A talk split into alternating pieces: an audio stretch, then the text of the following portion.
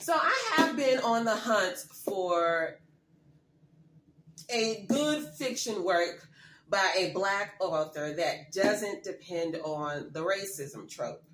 Now, almost, I'd say about 90% of the books I read by black authors deal with racism. Okay. and it's not very creative, we're being honest. So, you know, I've been on the hunt for a fiction novel written by a black author that doesn't involve racism, or not heavily, I should say. So, did I find one? one moment, please. Hello, my name is Tameka, and whether you stumbled upon Junkie for a Story or are here by intention, thank you for stopping by. I hope you enjoy this video, and if you do, please give it a like and subscribe by the end of the video, and hit the bell for notifications so you won't miss new videos when they are released. And now, on to the video. So, I was in my library not too long ago, and I came across this book right here, which caught my eye. Patience is a subtle thief. And I must say, I love this cover, okay? This is written by, this is general fiction, a coming of age novel written by, I believe she is Nigerian. Okay, it doesn't. Okay, so I thought I read something, but maybe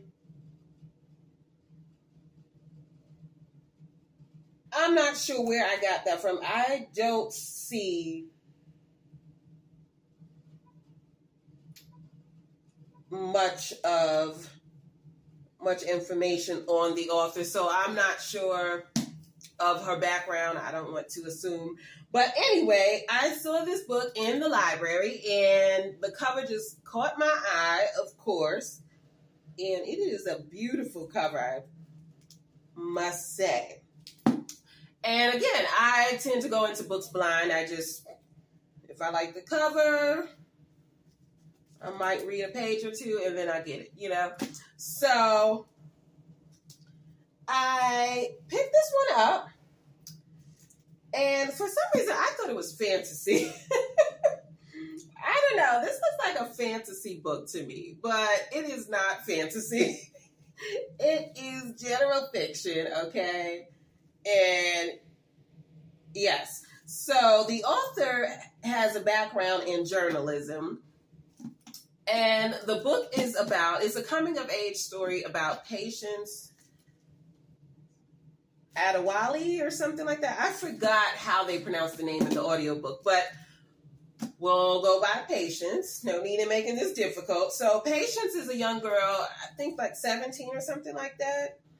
And she is growing up in Nigeria, and this is this is 1990s Nigeria, right?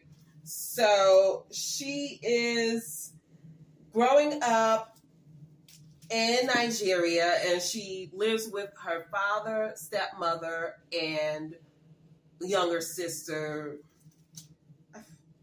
I think the younger sister was name is Margaret.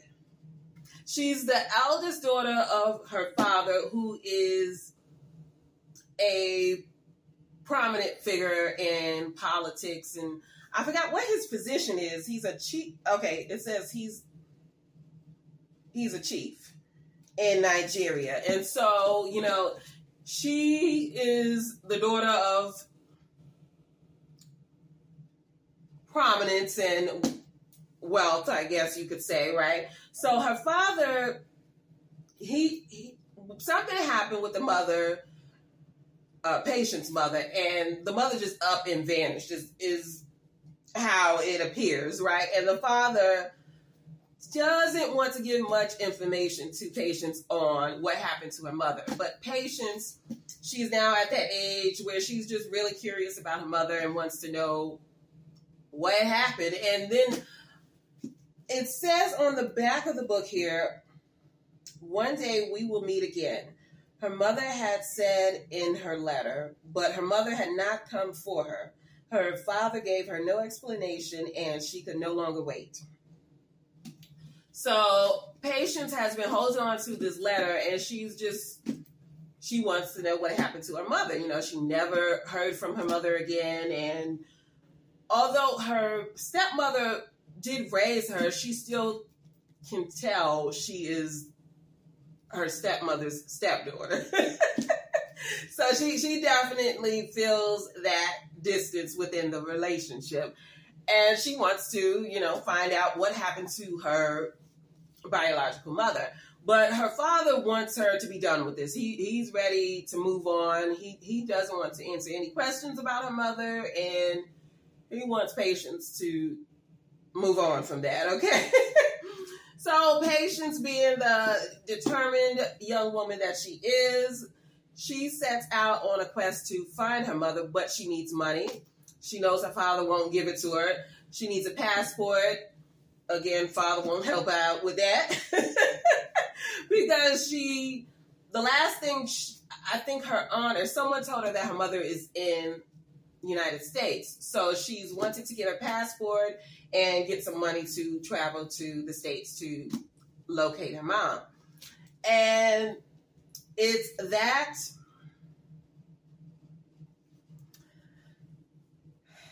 That situation that thrust her into some illegal activity with some unsavory characters. Okay, she Patience is quite ambitious to the point that it's a flaw. I mean, and it gets her into some trouble. Okay, so she she links up with her friend and I think her cousin.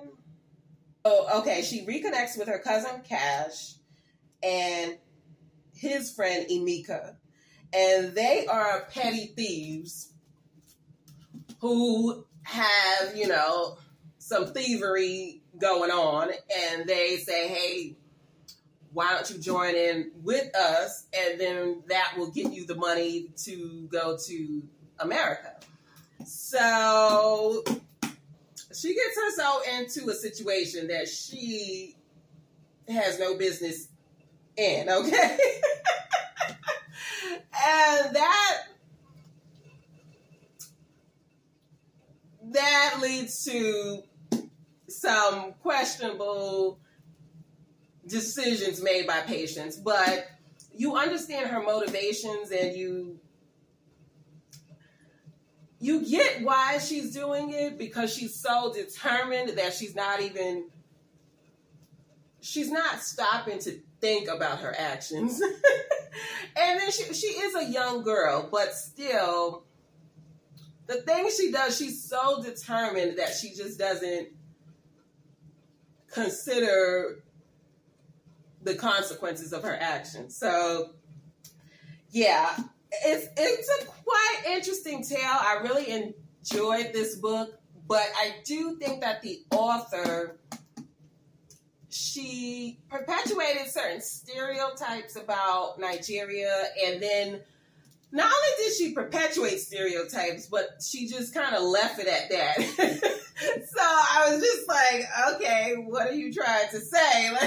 Like, and then she just it. Like, it was just, okay, this is what they do, and then let's move on. Okay. so I, was a little bit curious about that. Like, what is she trying to say? Okay. But yeah, and Patient's father, he he definitely reads like a political figure with personal ambitions. He was very much self motivated and driven. but I, you could say the same about patience as well. so, I mean, I guess all of the characters in this book were very self motivated and driven. They they all kind of were one dimensional, I guess. Because after the situation, it, it didn't really, well, some people suffer consequences, but I would say patience, not really. So again, I'm not sure what the author was trying to say. But yeah, and then this is the story is set in 1990s Nigeria in the midst of uh, political violence and just turmoil, I guess I'll say. But I do think that the author she she depended on pop culture a little a little too much in order to say that this is 1990s Nigeria. And yeah, I, I just wish maybe she would have used pre 2000s technology, you know, and she probably did. I just didn't pick up on it as much, but the like she was constantly mentioning hip hop songs to say that this is the 1990s. And I'm just like, okay, we got it. Oh, and let me give credit to the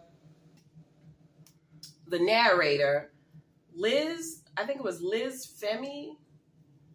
Let me look her up real quick. Liz Femi. So the narrator did a really great job with this this story. I think she made the story better actually. this story is probably like a C plus and then the narration bumped it up to a B, you know? But anyway, I would I I enjoyed this story. I do think it it depends on stereotypes a little too much and then it doesn't